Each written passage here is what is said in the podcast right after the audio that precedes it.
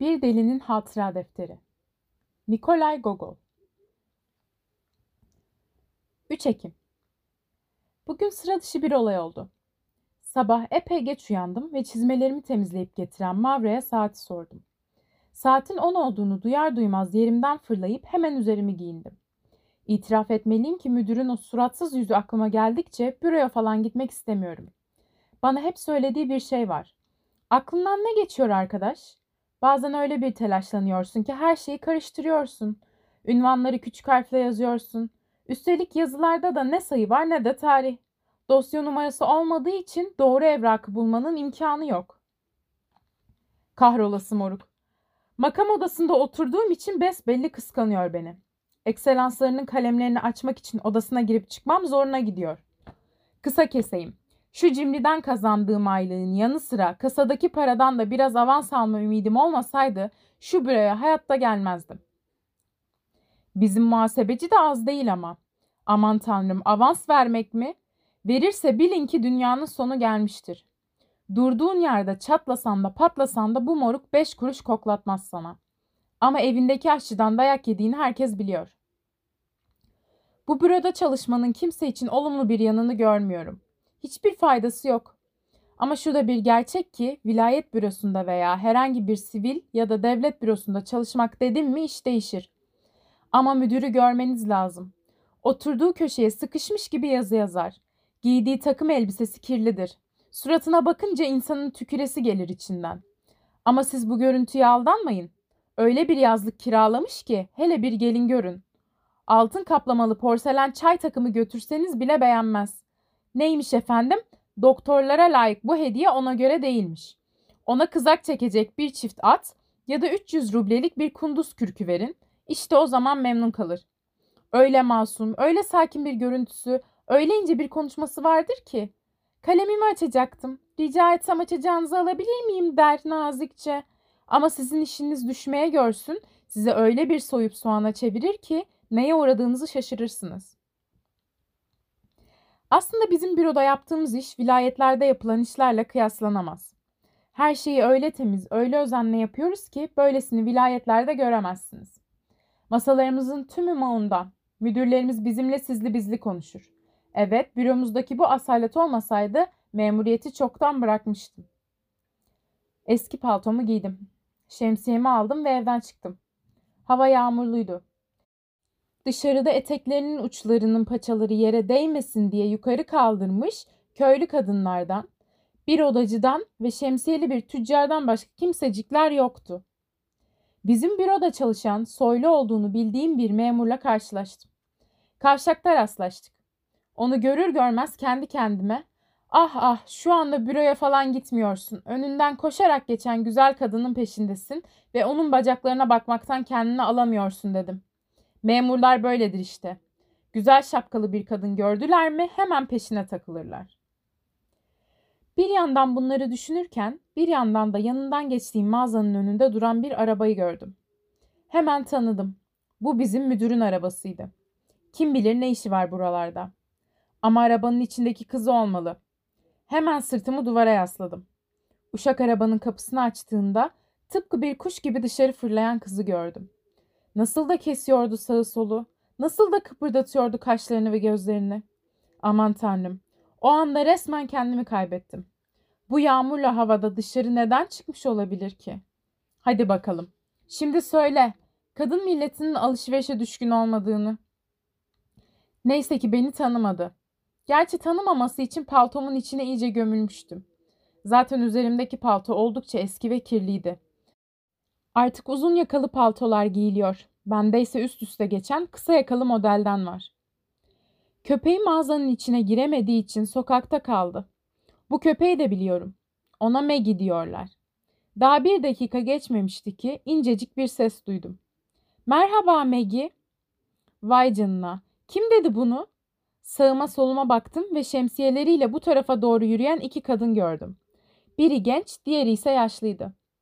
Kadınlar uzaklaştılar. Ama aynı sesi bir kez daha duydum. Yazıktır Maggie, ne yapıyorsun orada? Tam o anda Maggie'nin yürüyen kadınların peşindeki köpekle koklaştığını gördüm. Vay canına, yoksa sarhoş muyum ben? Böyle bir şey nadiren başıma gelir, dedim kendi kendime. Hayır Fidel, saçmalama. Ben hav hav çok hastaydım. Yok canım, daha neler. Köpeğin konuştuğuna mı şahit oluyordum? Ama o bir köpek. Doğruyu söylemek gerekirse bir köpeğin bir insan gibi konuştuğunu duyunca önce çok şaşırdım. Ama sonrasında bunu iyice düşününce bu şaşkınlığımın ne kadar saçma olduğuna karar verdim. Gerçekten de dünyada bu gibi bir sürü olay olmuştu. Dediklerine göre İngiltere'de bir balık su üzerine çıkıp bilinmeyen bir değil de iki çift söylemiş.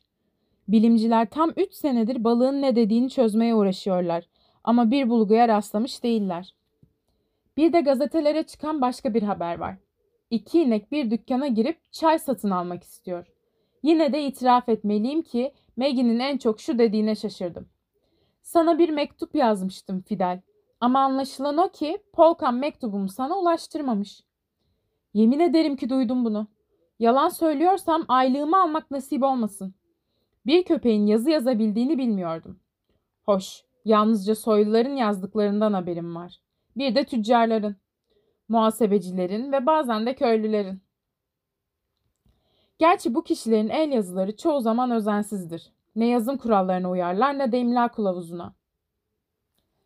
Evet, bu durum beni fena halde şaşırtmıştı. İtiraf etmeliyim ki son zamanlarda öyle tuhaf olaylar duyar, öyle garip şeyler görür olmuştum ki tüm bu tuhaflıklara şahit olan sadece bendim sanki. En iyisi mi bu köpeğin peşini bırakmayayım da ne düşündüğünü bir öğreneyim dedim kendi kendime. Şemsiyemi açtım. Önümdeki iki kadının peşine takıldım. Goroho sokağına girdik. Meşiski sokağına saptık. Oradan da Stolyarna'ya geçtik. En sonunda da Kokuşkino Köprüsü'ne varınca büyük bir evin de önünde durduk. Bu evi bir yerlerden hatırlıyorum. Ah evet. Ziverkov apartmanı bu. Ev demeye bin şahit ister ama. Her türden insan yaşar burada. Nice aşçılar, nice yabancılar, bürodan memur arkadaşlarımız bile burada oturuyor. Aralarında flüt çalan bir arkadaşım bile var. Kadınlar beşinci kata çıktılar. Çok iyi. Artık başka bir şeye kalkışmayayım. En uygun fırsatı kollayayım dedim kendi kendime. 4 Ekim Bugün günlerden çarşamba olduğu için müdürün odasındayım. Mahsus erken geldim ve bütün kalemlerin ucunu açtım. Bizim şu müdür çok akıllı biri olmalı. Odası büsbütün dolap ve kitaplarla kaplı. Bazı kitapların sırtlarında yazan isimleri okudum. Ama isimler öyle bilimsel ki. Kitaplar ya Almanca ya Fransızca. Ama müdürün gözlerinin içinin bilgelik ışığıyla parladığı buradan belli. Boş konuştuğuna hiç tanık olmadım. Yalnızca önüne gerekli kağıtları koyduğumda hava nasıl diye sorar. Hava yağışlı ekselans hazretleri derim ben de ona. Ama bütün bunlar dostumuzun umrunda bile değil. Devlet adamı ne de olsa. Ama beni ayrı seviyor. Hele o kızı yok mu? Olsa fena olmazdı hani. Tamam tamam susuyorum. Neyse. Çelk adlı dergiyi okuyayım bari. Ne kadar da aptal şu Fransızlar. Ne istiyorlar ki? Tanrı şu kahrolasıcaları yanına alsa da değneğiyle bir dayaktan geçirse. Ayrıca Kursklu bir efendinin betimlediği çok güzel bir balo yazısı okudum. Kursklu efendiler çok iyi yazılar yazar. Sonra saatin yarım olduğunu fark ettim. Bizim müdür belli ki hala evindeydi. Gel gelelim. Saat bir buçukta hiçbir kalemin tasvir edemeyeceği bir olay yaşandı. Kapı açıldı, müdürün geldiğini sandım ve elimdeki kağıtlarla yerimden fırladım. Ama gelen kişi, ah müdürün kızıydı. Evet ta kendisiydi. Beyaz elbisesiyle gerçek bir kuğu gibiydi. Nasıl da kabarıktı, nasıl da bakıyordu o gözleri. Tıpkı bir güneş gibi parlıyordu. Başını yere doğru eğerek, babam henüz gelmedi mi? diye sordu. Ah, sesi ne kadar da hoştu. Ne kadar da inceydi. Ekselans Hazretlerinin soylu kızı, bana mutlaka ceza vermeniz gerekiyorsa bunu o güzel ve narin ellerinizle yapın diyecektim ki dilim bir türlü dönmedi ve yalnızca hayır demekle yetindim. Kahretsin. Hemen ardından bana, sonra da kitaplara baktı ve elindeki mendili yere düşürdü. Tüm çabamla mendili yerden almak için koltuğumdan fırladım Ama parkede ayağım kaydı ve az kalsın yüzüstü düşüp burnumu kıracaktım. Buna rağmen mendili almayı başardım. Tanrım ne mendildi ama. İpek mendili büsbütün asalet kokuyordu. Teşekkür etti ve o tatlı dudaklarını belli belirsiz kıpırdatarak gülümsedi. Sonra da gitti. Tam bir saat öylece oturdum. Sonra uşak geldi ve Aksenti Ivanoviç ekselansları bugün gelmeyecek. Evinize gidebilirsiniz dedi. Bu uşak kısmını hiç sevmem. Girişte kaykılarak otururlar. Selam vermek için bir baş eğme hareketini bile misafirlere çok görürler. Zaten geçenlerde de uşaklardan biri hiç utanmadan bana enfiye ısmarlamaya kalktı. Benim bir memur olduğumdan ve soylu bir aileden geldiğimden haberin var mı? Aptal hizmetçi. Neyse, lafı dolandırmayayım. Şapkamı başıma geçirdim ve paltomu kendim giydim. Çünkü bu uşaklar insanın paltosunu bile tutmazlar. Sonra da bürodan çıkıp eve geldim. Zamanımın çoğunu uzanarak geçirdim. Ardından çok güzel bir şiir yazdım. Canımın içini görmedim bir saat. Ama geldi bana sanki bin saat. Hayattan nefret ederek yaşamak. Yaşamak mı dersin? Sorarım sana. Pushkin'in şiiri olsa gerek. Akşama doğru üzerime giydiğim paltoma iyice gömülerek ekselanslarının kızının oturduğu apartmanın önüne vardım. Evinden çıkarsa diye onu bir kez daha görebilmek umuduyla kapı önünde bekledim. Ama olmadı. Evden çıkmadı.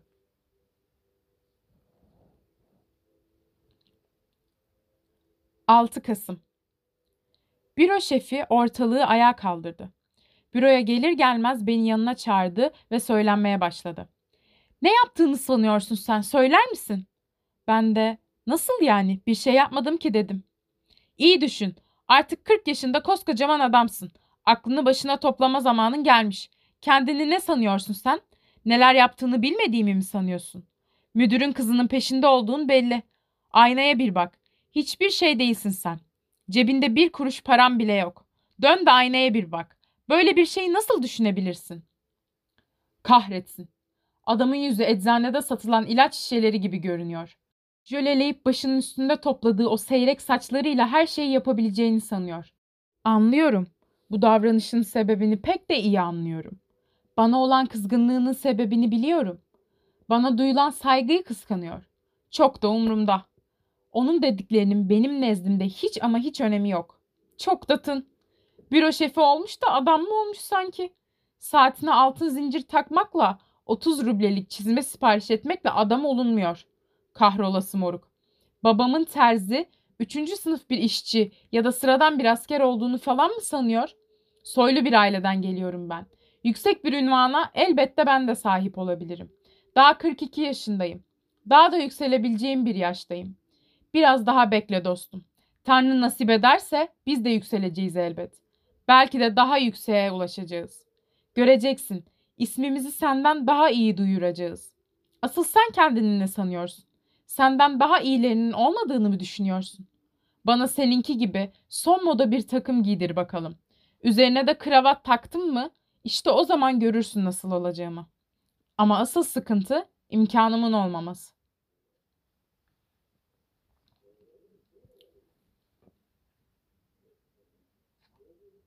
Sekiz Kasım Tiyatroya gittim. Bir Rus delisi olan Flatka üzerineydi oyun. Çok güldüm. Bir de levazımcılar üzerine yazılmış eğlenceli bir vodvil vardı. Kolejli bir adliye memuru da geçiyordu vodvilde. Tüccarların insanları kazıkladıklarını ve oğullarının da soylular sınıfına girme çabasında olduklarını açıkça söylemelerine, sansürün de buna müsaade etmesine hayret ettim açıkçası. Gazetecilerle ilgili de birkaç cümle vardı. Bunların bütün işleri insanlardan şikayet etmekmiş. Gerçi yazar sonradan izleyicilerden kendini savunmalarını istedi. Çünkü gazeteciler bu lafından sonra onu da hedef gösterebilirmiş. Son zamanlarda çok eğlenceli sahneler oluyor. Tiyatroya gitmeyi seviyorum. Cebime 3-5 kuruş girdi mi tiyatroya gitmeden duramıyorum. Ama bizim memur kısmı tiyatroya asla gitmez. Ama beleş bir bilet bulursa işte o zaman durum değişir. Bir kadın oyuncu çok güzel bir şarkı söyledi. Aklıma o geldi. Ay tamam tamam sustum. 9 Kasım Büroya saat 8'de gittim. Büro şefi geldiğimi görmemiş gibi yaptı. Ben de kendi adıma aramızda bir gerginlik yaşanmamış gibi davrandım. Önümdeki kağıtları gözden geçirmeye başladım. Bazılarını karşılaştırdım. Bürodan saat 4'te çıktım. Müdürün evinin önünden geçtim ama kimseyi göremedim. Yemekten sonra zamanımı çoğunu yatarak geçirdim. 11 Kasım Bugün bizim müdürün odasında oturuyordum. Ekselans Hazretleri için 23 kalem ve onun ah ah kızı şey yani küçük hanımefendi için de 4 kalem açtım. Ekselansları masasında her daim fazla sayıda kalem bulunsun ister. Nasıl bir kafadır bu? Hep susar ama kim bilir bu suskunluğunun ardında ne fikirler ne düşünceler vardır. Keşke ne düşündüğünü öğrenebilsem. Aklımdan neler geçiyor acaba? Keşke onun gibi bir beyefendinin ve soyluların yaşamlarını daha yakından izleyebilsem. Kendi aralarında neler yaptıklarını, gittikleri yerlerde neler konuştuklarını bilsem. Ekselanslarıyla birkaç defa konuşmaya çalıştım. Ama şu kahrolası dilim bir türlü dönmüyor. Tek söyleyebildiğim havanın soğuk ya da sıcak olduğu. Onun dışında bir şey diyemiyorum. Bazen kapı aralığından içini görebildiğim evlerin salonuna bakmak istiyorum. Tabii bir de salonun ardından görünen diğer odayı. Bir keresinde görmüştüm gerçi. Ah ne şatafat o. Eşyalar nasıl da göz kamaştırıcıydı. Hele o porselenler, o aynalar. Keşke Ekselans Hazretlerinin kızının odasını da görebilseydim. Asıl bakmak istediğim yer orası. Tuvalet masasının üzerindeki o küçük kutuların, şişe ve çiçeklerin nasıl durduğunu görebilseydim. Oradan yayılan kokuyu içime çekebilseydim. Üzerinden çıkardığı o beyaz elbisesini kapladığı yeri, hatta yatak odasına şöyle bir bakabilseydim. O odanın cennet olduğunu düşünüyorum. Gökyüzünde dahi eşi benzeri görülmemiş bir cennet. Sabah kalktığında üzerine oturduğu o küçük tabureyi görmek isterdim. Özellikle de o kar beyazı çoraplarını giyişini. Ay, ay, tamam tamam susuyorum, sustum. Bugün kafamda aniden bir şimşek çaktı. Neva bulvarındayken iki köpek arasında geçen o konuşmayı hatırladım. Güzel, şimdi o rezil köpeklerin birbirlerine yazdıkları mektupları ele geçirip her şeyi öğreneceğim, dedim kendi kendime. Doğruyu söylemek gerekirse bir keresinde Maggie'yi yanıma çağırıp ona ''Bak Maggie, şu anda baş başayız. Bizi ne görüyorlar ne de duyuyorlar. İstersen kapıyı da kapatırım. Bana hanımın hakkında ne biliyorsan anlat. Yemin ederim kimseye anlatmam dedim. Ama uyanık köpek kuyruğunu kıstırdı, tüylerine gömüldü ve sanki bir şey duymamış gibi odadan sessizce çıktı. Köpeklerin insanlardan daha zeki olduğunu zaten biliyordum. Hatta konuşabildiklerinden bile emindim. Ama bu köpek inat ediyordu işte. Ayrıca çok da iyi birer diplomattırlar. Bir insanın attığı her adımdan her şeyi hemen anlarlar. Hayır, böyle olmayacak. Ne olursa olsun yarın Ziverkov apartmanına gideceğim ve Fidel'i sorguya çekeceğim. Eğer mümkün olursa Maggie'nin ona yazdığı tüm mektupları ele geçireceğim.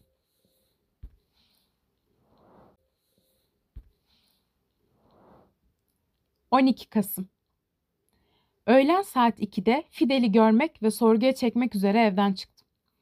Meşinski sokağında ne kadar dükkan varsa hepsinden lahana kokusu geliyordu. Lahana kokusunu hiç sevmem. Üstelik evlerden de öyle pis kokular geliyordu ki burnumu tıkayıp oradan koşarak uzaklaştım. Bu çabalarım sonuçsuz kaldı. Çünkü aşağılık zanaatkarların yaptıkları iş dolayısıyla atölyelerinden öyle dumanlar çıkıyordu ki bir soylunun bu ortamda yürümesi bile imkansızlaşıyordu. Apartmanın altıncı katına çıkınca hiç de çirkin sayılmayacak yüzü çilli bir kızcağız çıktı kapıya. Bu kızı tanıyordum. Geçen gün gördüğüm yaşlı kadının yanında yürüyen kızdı bu. Yüzü hafiften kızardı. Durumu hemen anladım. Bu kız da koca bulma derdinde, dedim içimden. Ne istemiştiniz? diye sordu bana. Köpeğinizle konuşmam lazım dedim. Amma da aptal bir kızdı. Görür görmez anladım bunu. O sırada köpek havlaya havlaya yanımıza geldi. Onu yakalamak istedim ama az kalsın dişleriyle burnumu ısıracaktı. Pis canavar. Birdenbire köşede duran sepetine ilişti gözüm. İşte ihtiyacım olan şey. Sepetin içindeki samanı inceledim ve içinde küçük kağıt demetleri buldum. Aşağılık köpek bunu görür görmez bacağımdan ısırdı. Ama kağıtları ele geçirdiğimi görünce de inceden ağlamaya başladı. Ama son derece kararlıydım. Ve hadi bakalım canımcım, hoşça kal diyerek kaçtım. Bence kız beni deli sandı. Çok korktuğu da yüzünden belliydi zaten. Eve gelir gelmez hemen işe koyulmak istedim. Çünkü mum ışığında hiç de iyi görmüyorum.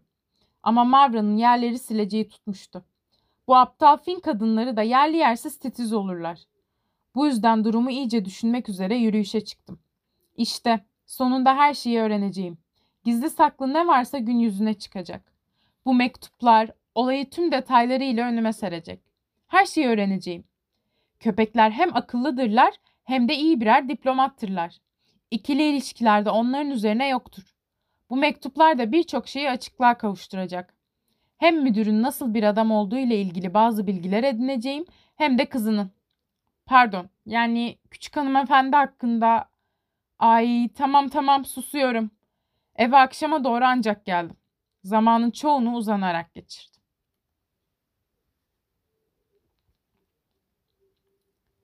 ...13 Kasım Bir bakalım. Evet, mektup oldukça net. Ama el yazısında köpeksi bir hava var sanki. Okuyalım bakalım. Sevgili Fidel, senin şu burjuva adına bir türlü alışamadım.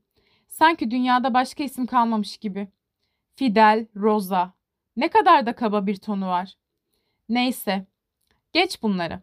Birbirimize mektup yazmayı düşünmemiz harika. Buna çok seviniyorum. Mektup gayet düzgün yazılmıştı. Noktalama işaretleri bile hep doğru yerlerde konmuştu. Hiçbir yazım hatası yoktu. Bizim büro şefi bile kendi dediğine göre bir üniversitede eğitim almış olmasına rağmen bu kadar doğru yazamazdı. Neyse, mektubun devamına bakalım. Fikrimce insanın duygu ve düşüncelerini, izlenimlerini başkalarıyla paylaşması hayatta olabilecek en güzel şeydir. Evet, bu cümle orijinaldi. Almanca bir yapıttan alınmış gibi. Ama hangisi olduğunu tam hatırlayamadım. Bunu deneyimlerimden yola çıkarak söylüyorum. Gerçi evden dışarı çıkmış bile değilim. Yaşadığım şu hayattan şikayet edersem nankörlük etmiş olurum. Hanımın babası ona Sophie diyor. Beni deliler gibi seviyor. Ay ay ay neyse tamam sustum sustum.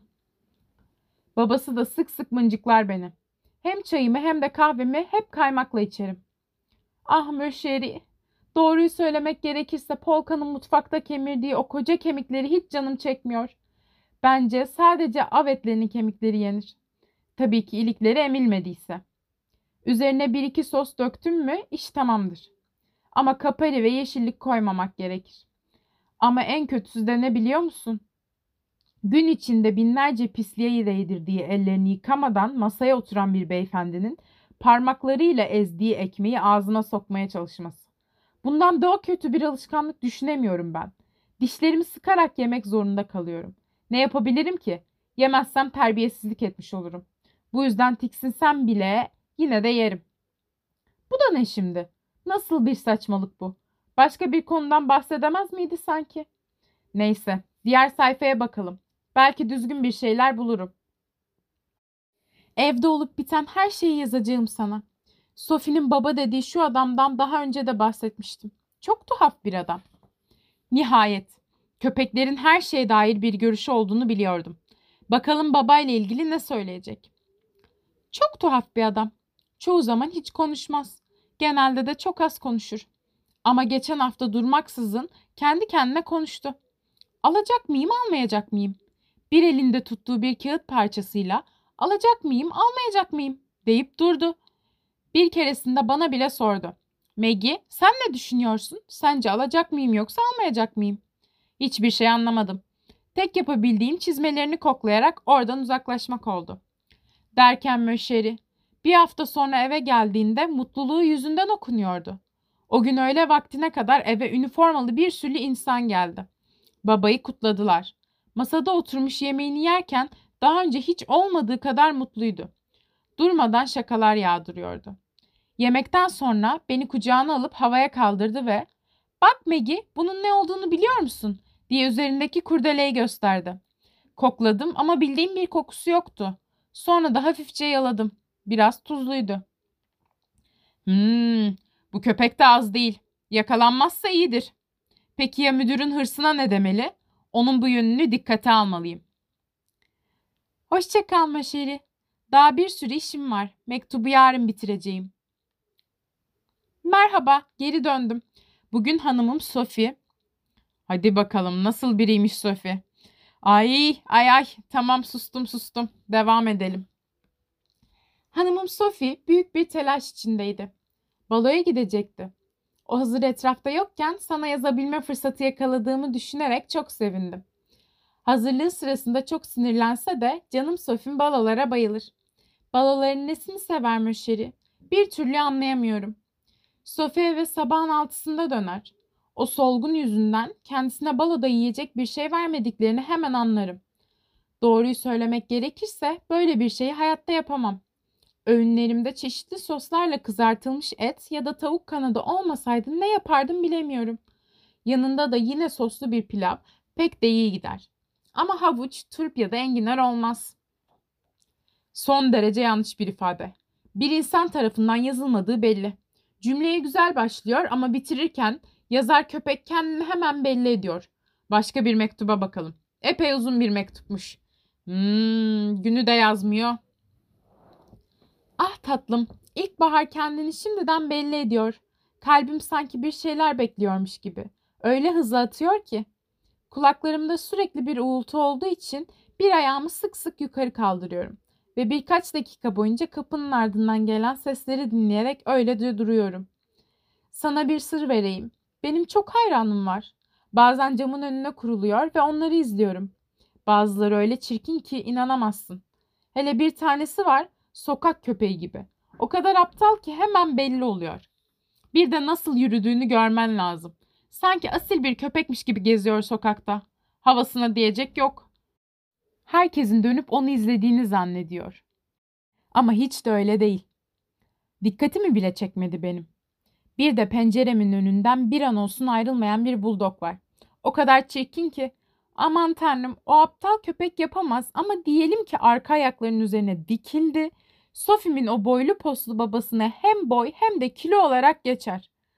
Bu köpek aptal ve küstah bir serseriden başka bir şey değil.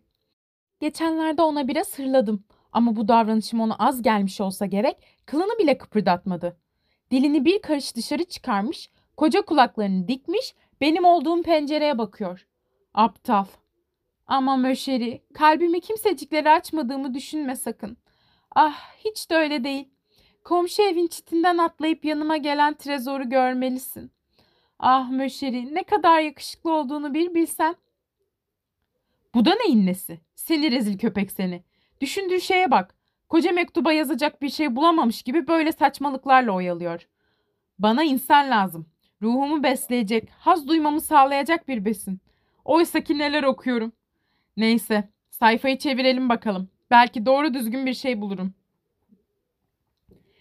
Sophie masanın önüne oturmuş dikiş dikiyordu. Ben de camdan dışarı bakıyordum. Çünkü dışarıda yürüyenleri seyretmeyi severim. Ansızın uşağımız odaya girdi ve Teplov diye birinin geldiğini haber verdi. Sophie bunu duyar duymaz yerinden fırlayarak buyursunlar dedi ve beni kucağına alarak kulağıma ah Megi vah Megi keşke kimin geldiğini bir bilsem. Esmer mi esmer yakışıklı mı yakışıklı hele o gözleri yok mu? Ateş gibi yanıyor simsiyah ve parlak. Sonra da kendi odasına koştu. Hemen sonra siyah favorili genç bir subay içeri girdi. Aynanın önüne geçti ve saçını düzeltti. Sonra da odayı gözden geçirdi. Ben sonra biraz homurdanıp hırıldadıktan sonra tekrar yerime geçtim. O esnada Sophie odasından çıktı ve subayın kendisinin topuklarını birbirine vurarak selamlamasını neşeli bir reveransla karşıladı. Ben de boğulup bitenleri hiç fark etmiyormuş gibi yerimde öylece oturuyordum.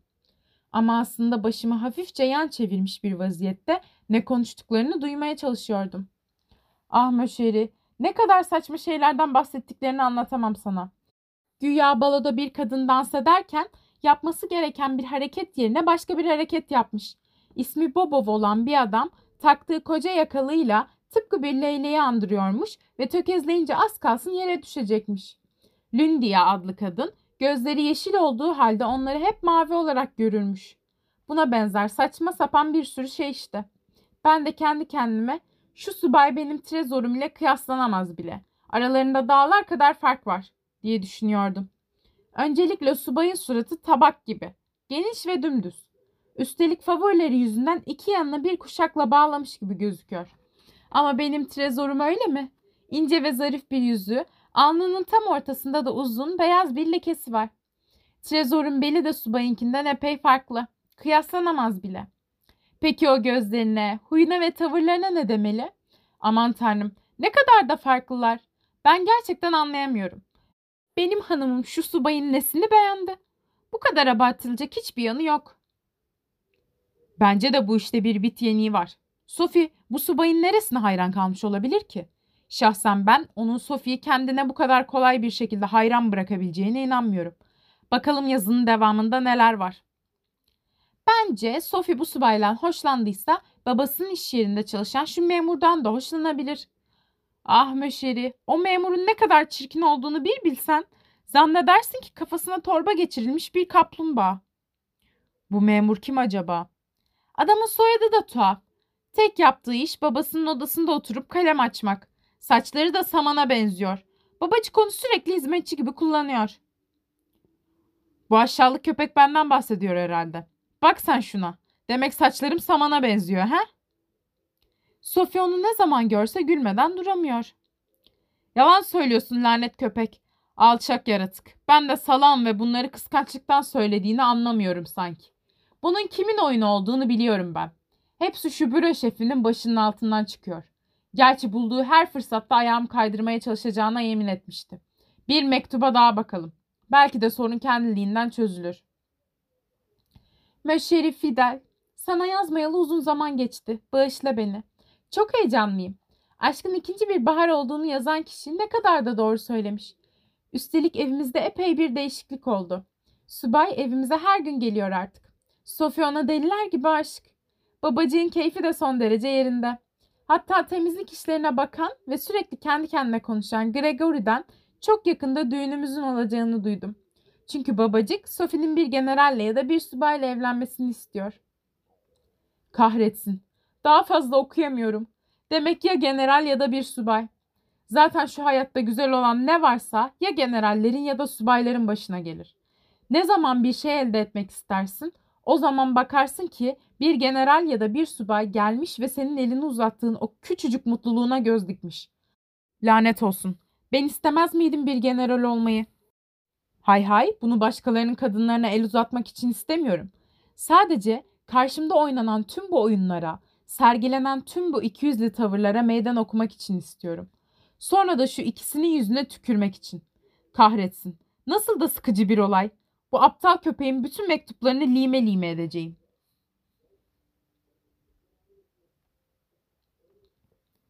3 Aralık Hayır, olamaz. Her şey yalan.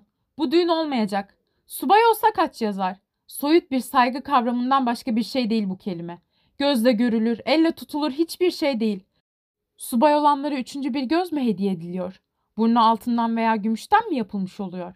Aynı diğer insanlar gibi onun da bir burnu var ve bu burunla koku alıyor. Yemek yemiyor, aksırıyor, öksürmüyor. Aradaki bu farkı daha önce de birkaç kez düşünmüştüm. Ben bir kalem memuruyum. Peki neden bir kalem memuru oldum?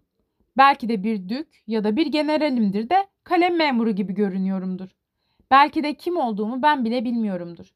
Birçok örneğine rastladık. Soylu ya da zengin olmaya bin şahit isteyen sıradan bir tüccarın veya bir köylünün birdenbire bir soylu ya da bir hükümdar olduğu ortaya çıkıyor. Eğer bu tür olaylar bir köylünün başına gelebiliyorsa benim gibi bir soylunun başına neden gelmesin? Bir bakarsın general üniformasıyla içeri giriveririm.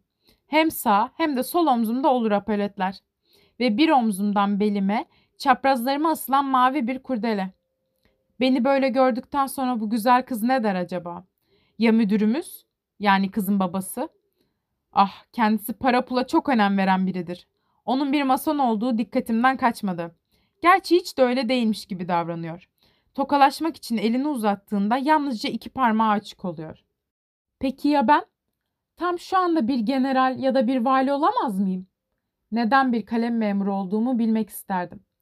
Ben neden bir kalem memuruyum?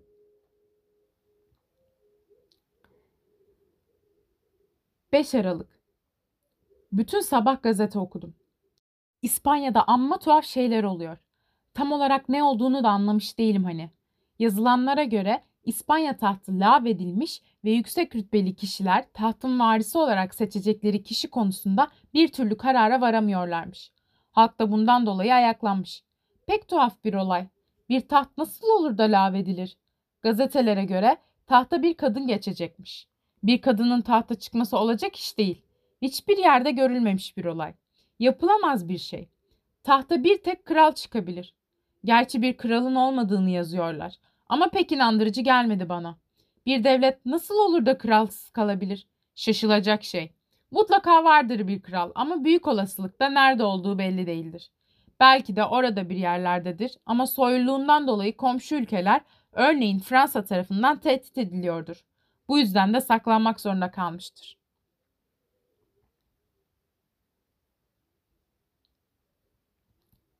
...8 Aralık Tam büroya gidiyordum. Ama birçok nedenden ve aklımda dolaşan fikirlerden ötürü gitmekten vazgeçtim. İspanya'da olan bitenler bir türlü aklımdan çıkmıyor. Nasıl olur da bir kadın İspanya'ya kraliçe olur? Buna izin vermezler. Öncelikle İngiltere buna izin vermez. Bunun yanı sıra bu mesele bütün Avrupa'yı ilgilendiriyor. Avusturya İmparatorunu da, bizim hükümdarımızı da. Doğruyu söylemek gerekirse bütün bu olaylardan o kadar etkilendim ki sabahtan beri hiçbir şey yapamadım. Yemek vakti çok dalgın olduğumu söyledi Mavra. O dalgınlıkla yere iki tabak düşürdüğümü farkında bile değilim. Yemekten sonra dağa çıktım. Kendim için yine faydalı bir şey yapmadım. Zamanımı çoğunu yatakta uzanarak geçirdim ve İspanya meselesini düşündüm. 43 Nisan 2000 Bugün büyük gün. İspanya'nın bir kralı var artık. Nihayet malum kişi bulundu. Kral benim. Bunu bugün öğrendim. Açıkçası kafamda şimşek çakmışa döndüm.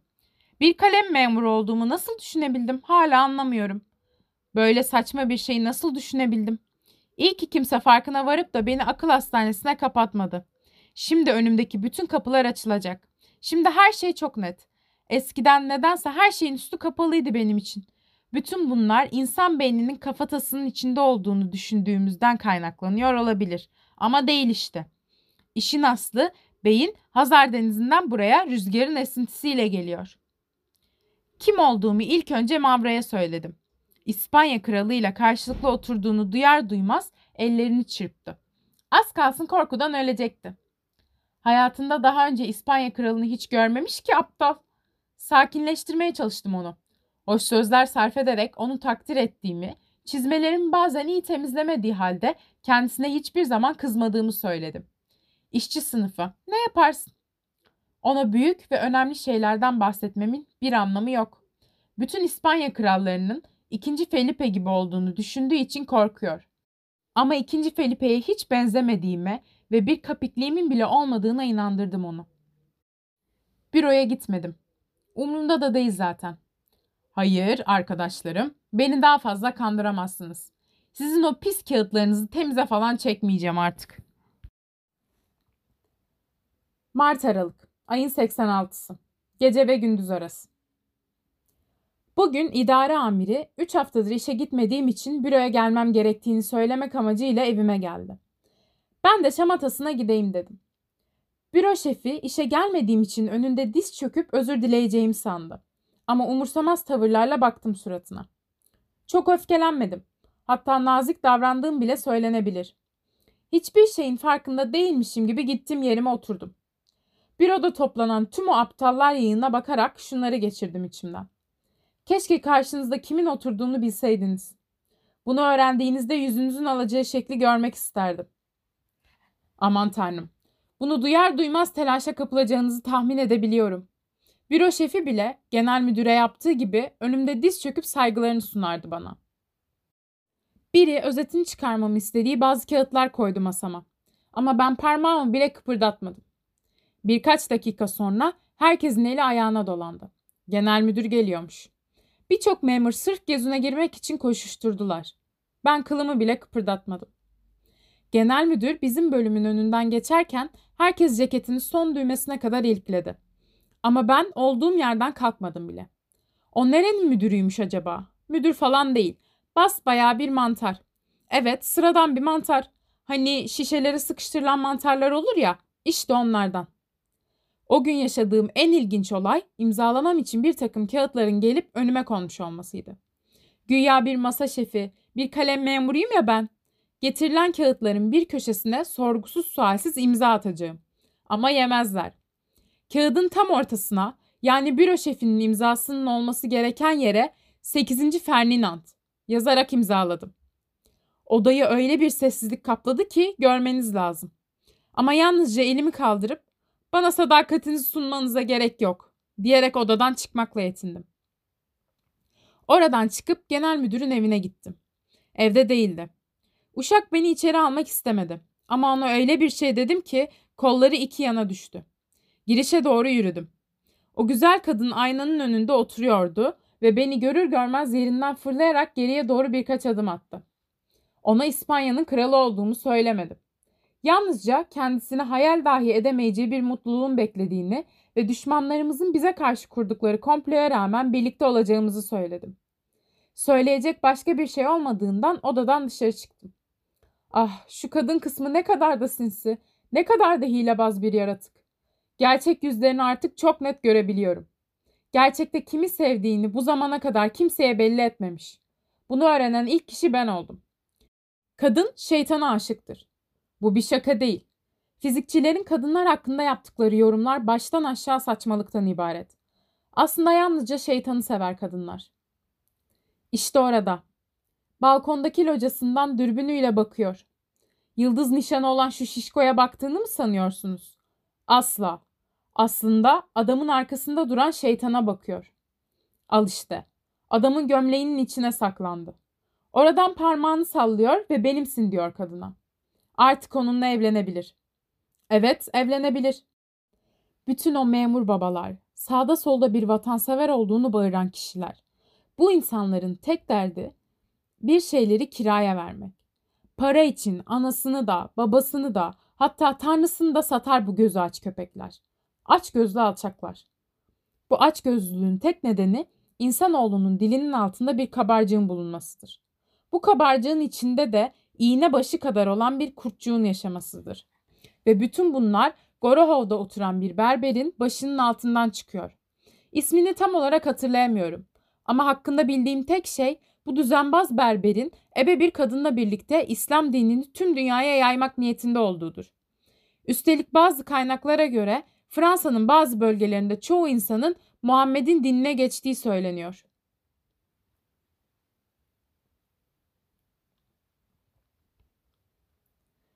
Tarihi belli olmayan bir gün. Neva bulvarında fark edilmeden dolaşıyordum. İmparator hazretleri yanımdan arabayla geçtiler. Herkes şapkasını çıkarıp selam verdi. Ben de öyle. Ama İspanya'nın kralı olduğumu hiç çaktırmadım. Bu gerçeği herkesin gözü önünde açığa çıkarmak pek de uygun düşmez. Çünkü ilk önce saraya gidip kendimi soylulara orada tanıtmam gerekiyor. Gel gelelim bunu yapabilmem için bir kostüme ihtiyacım var. İşte bana engel olan şey de bu eksiklik. En azından bir pelerinim olsaydı. Neyse bari bir terziye diktireyim dedim. Ama bu aptallar ne mesleklerine saygı duyuyorlar ne de üçkağıtçılıktan geri kalıyorlar. Tek yaptıkları iş ellerini kollarını sallaya sallaya sokaklarda gezmek olmuş. Sonra bugüne kadar yalnızca iki kere giydiğim bir kıyafetimi bir kral pereline dönüştürmeyi akıl edebildim. Ama terzi dedikleri beş para etmez alçaklar bu işi yüzlerine gözlerine bulaştırmasınlar diye kendi kostümümü kendim dikmeye karar verdim. Kimsenin görmemesi için de kapıyı bir güzel kilitledim. Elime aldığım makasla kıyafetimi kesip biçtim. Çünkü giysiye çok farklı bir hava katmam lazımdı. Günü ve ayı olmayan, ne üdüğü belirsiz bir gün. Pelerinim artık hazır. Nihayet dikebildim. Üzerime geçirdiğim an Mavra çığlık çığlığa bağırdı. Ama saraya gidip de kendimi tanıtmaya hala hazır değilim. İspanya'dan beklediğim temsilciler daha gelmediler. Temsilcilerim olmadan saraya gitmek uygun olmaz. Bu benim şerefime yakışmaz. Bu yüzden gelmelerini dört gözle bekliyorum. Ayın ilk günü. Temsilcilerin bu yavaşlığı beni şaşkına çeviriyor. Gecikmelerine sebep olacak ne olmuş olabilir? Ya Fransa engel oluyorsa? Evet evet. Ona dünyanın en hayırsız devleti dersek yalan söylemiş sayılmayız. İspanya temsilcilerinin gelip gelmediğini öğrenmek amacıyla postaneye gittim. Ama posta müdürü öyle aptal bir adam ki dünyadan haberi yok. Burada İspanyol temsilciler yok. Eğer mektup göndereceksen fiyatı her zamanki tarife üzerinden keseceğiz dedi. Mektup ne alaka şimdi? Kahretsin. Ne kadar da saçma bir iş. Mektubu bir tek eczacılar yazar.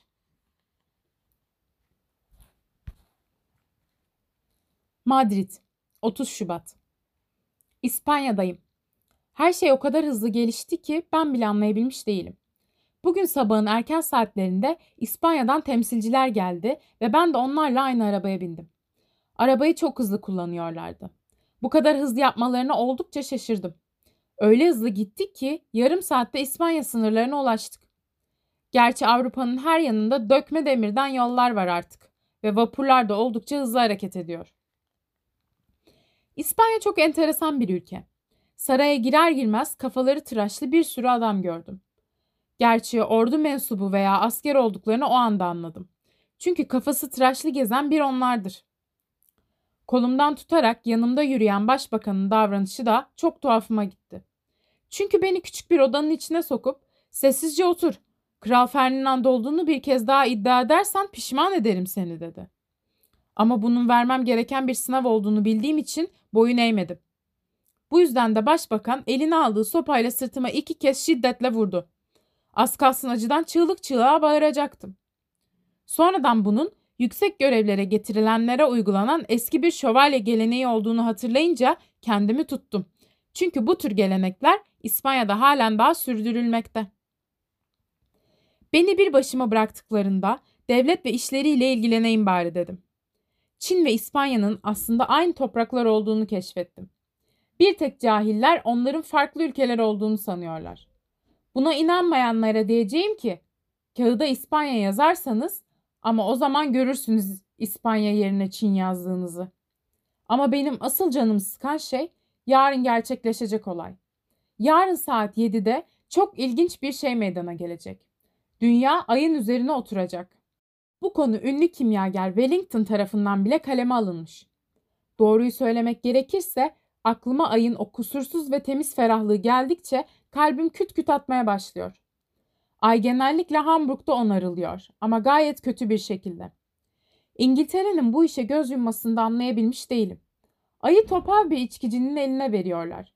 Üstelik bu aptalın da bu işten anlamadığı belli. Ayı onarırken reçine ve ahşap yağı kullanmış. Bu yüzden de dünyadaki insanların kokudan dolayı burnunu tıkamadan rahatça gezmeleri mümkün değil. Her yer berbat kokuyor. Ay bu kadar narin olduğu için orada insanlar değil de yalnızca burunlar yaşıyor. Kendi burnumuzu göremememizin sebebi burnumuzun aya gitmiş olmasından kaynaklanıyor. Sonra aklıma şu geldi. Dünya çok ağır bir madde olduğu için ayın üzerine oturduğu an hepimizin burnu tabak gibi dümdüz olacak. Bu durum öyle canımı sıktı ki çorabımı ve ayakkabılarımı giyer giymez devlet meselelerini konuşmak üzere toplandığımız salona koştum hemen. Amacım askerlere bunun önüne geçmeleri için gereken buyrukları vermekti. Toplantı salonu kafası tıraşlı soylularla doluydu. Çok akıllı insanlardır. Onlara, efendiler, dünya ayın üzerine oturacak. İşte bu yüzden ayı kurtarmamız gerekiyor. Dediğim an herkes yerinden kalktı ve kralın buyruğunu yerine getirmek için ayı yakalamak üzere duvara tırmanmaya başladı. Tam o sırada içeri başbakan girdi. Onu görür görmez herkes bir tarafa kaçıştı. Ben kral olduğum için yalnız kaldım. Ama başbakan beni şaşırtmaya devam ediyor. Beni elindeki sopasıyla döverek odama kovdu. Buradan İspanya halkının adet ve geleneklerinin ne kadar önemli olduğunu anlayabiliyoruz.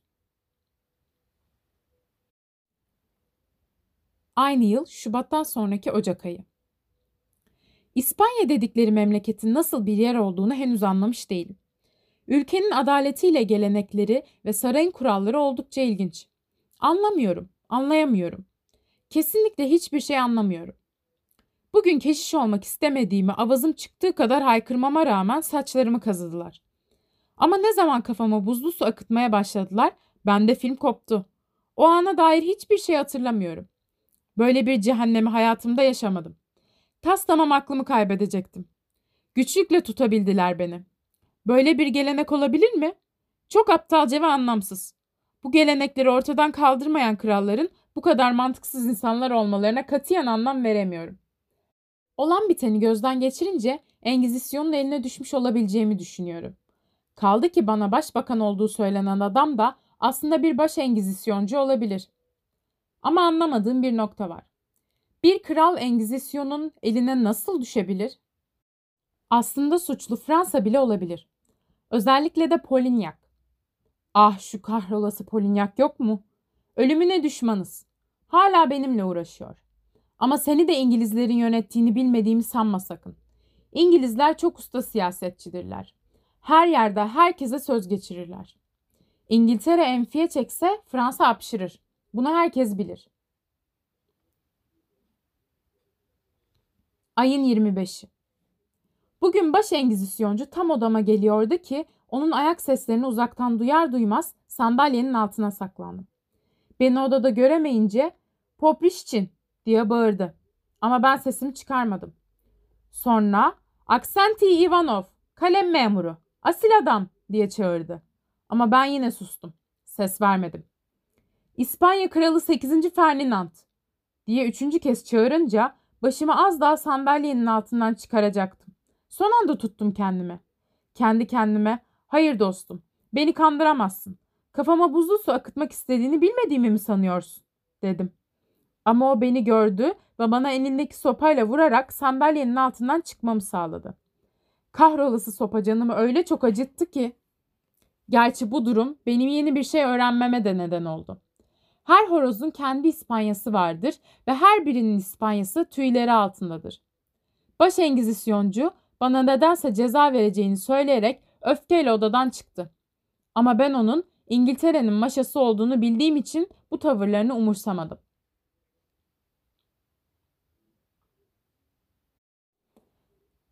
34 Şubat 349 Artık dayanacak gücüm kalmadı. Tanrım, bana neler yapıyorlar? Kafamdan aşağı buzlu su akıtıyorlar. Beni anlamak istemiyorlar, görmüyorlar, dinlemiyorlar. Onlara ne yaptım ki ben? Neden eziyet ediyorlar bana? Benim gibi bir zavallıdan ne istiyor olabilirler? Hiçbir şeyim yok ki. Artık bana yaptıklarına dayanamıyorum. Kafamın içi yanıyor ve her şey gözümün önünde fırıl fırıl dönüyor. İmdat! Kurtarın beni! Bana şimşek kadar hızlı giden bir at arabası verin. Hadi, otur yerine uşağım. Çın çın ötün arabamın minik çanları. Dört nala koşun atlarım ve beni dünyanın öbür ucuna taşıyın. Uzaklara, çok uzaklara. Gözlerim görmesin hiçbir şeyi. Bulutlar gökyüzüne akın etmeye başladı. İşte uzaklarda bir yıldız parlıyor. Kararan ağaçlarıyla ve ayıyla orman hızla ardımda kalıyor. Aşağıda dağılan mavi sislerin içinde bir tel tıngırtısı işitiyorum. Bir tarafta deniz, bir tarafta İtalya. İşte yoksul Rus kulübeleri de gözükmeye başladı. Şu uzakta beliren benim evim mi? Pencerede oturan kadın annem mi? Annem benim. Kurtar şu zavallı oğlunu. Onun ağrıyan başına akıt gözyaşlarını. Ona neler yaptılar görüyor musun? Zavallı yetim oğlunu bas bağrına. Ona yer yok bu dünyada. Her yerden kovuyorlar oğlunu. Anneciğim, şu zavallı oğluna acı. Durun bir dakika. Şimdi aklıma geldi de. Cezayir Bey'inin tam burnunun altında kocaman bir beni olduğunu biliyor muydunuz?